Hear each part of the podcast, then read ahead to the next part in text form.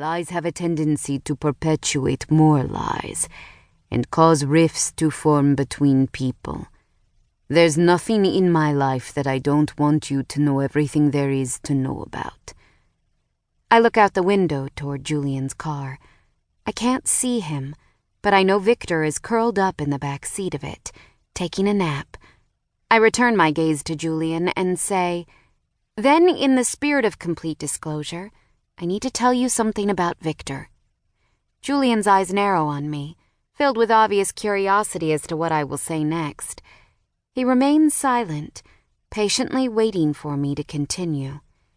Victor can change into a human form when he wants to, I whisper, even though there's no chance anyone else can hear me. The only other couple in the restaurant is sitting on the opposite side of the room. Apparently, one of my Alfar ancestors casts a spell that grants him the ability to switch between a human and a cat form at will. Julian considers my words for a moment before nodding his head. His constant presence among the Alfar royal family makes sense now.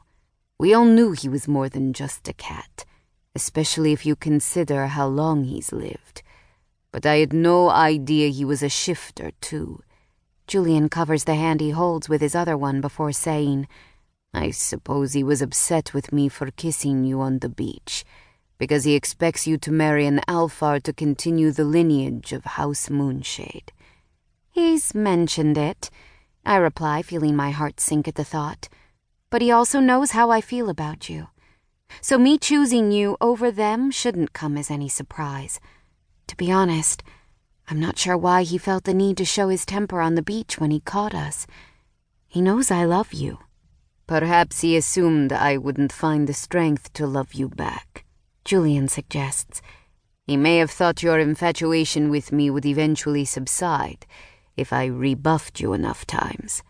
That seems rather devious of him, I comment, wondering if Julian's assumption is correct. The Alfar believe in keeping their bloodlines as pure as possible. They frown on their royals fraternizing with humans, much less marrying them and having children. I can only imagine what Shale will say when she learns about our relationship. Julian looks uneasy about the prospect of my Alfar aunt discovering that we're in love with one another. I really don't care what she says, I state stubbornly, intending to nip his unease in the bud concerning my father's side of the family. To be blunt, it's none of her business who I decide to love. But it is, Julian replies hesitantly. You're the next in line to rule her house. She'll expect you to have an heir to carry on the Moonshade legacy. I understand that, I say, attempting to keep my temper in check. But I don't feel as though I owe them my allegiance. My father left them for a reason, and I don't feel any great obligation to continue their traditions.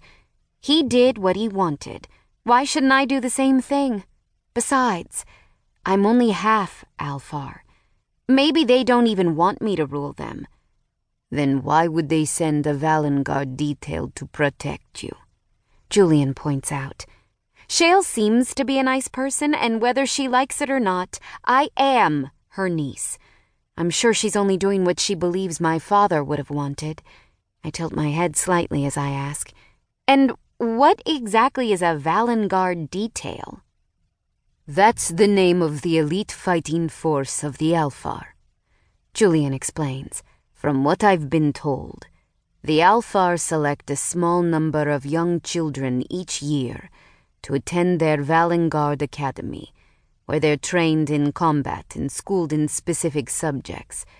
When they graduate, their sole purpose is to protect the rulers of the five Alfar houses, especially those within the royal family. Protect them from whom? I have to ask finding it odd that the royals need special guards to keep them safe. You make it sound like the rulers of the houses are always in danger. Potential danger, Julian clarifies. The Alfar houses used to fight amongst themselves quite a bit. It's been about a hundred years since their last war. House Moonshade has retained control through political means and having the most powerful mages on their side.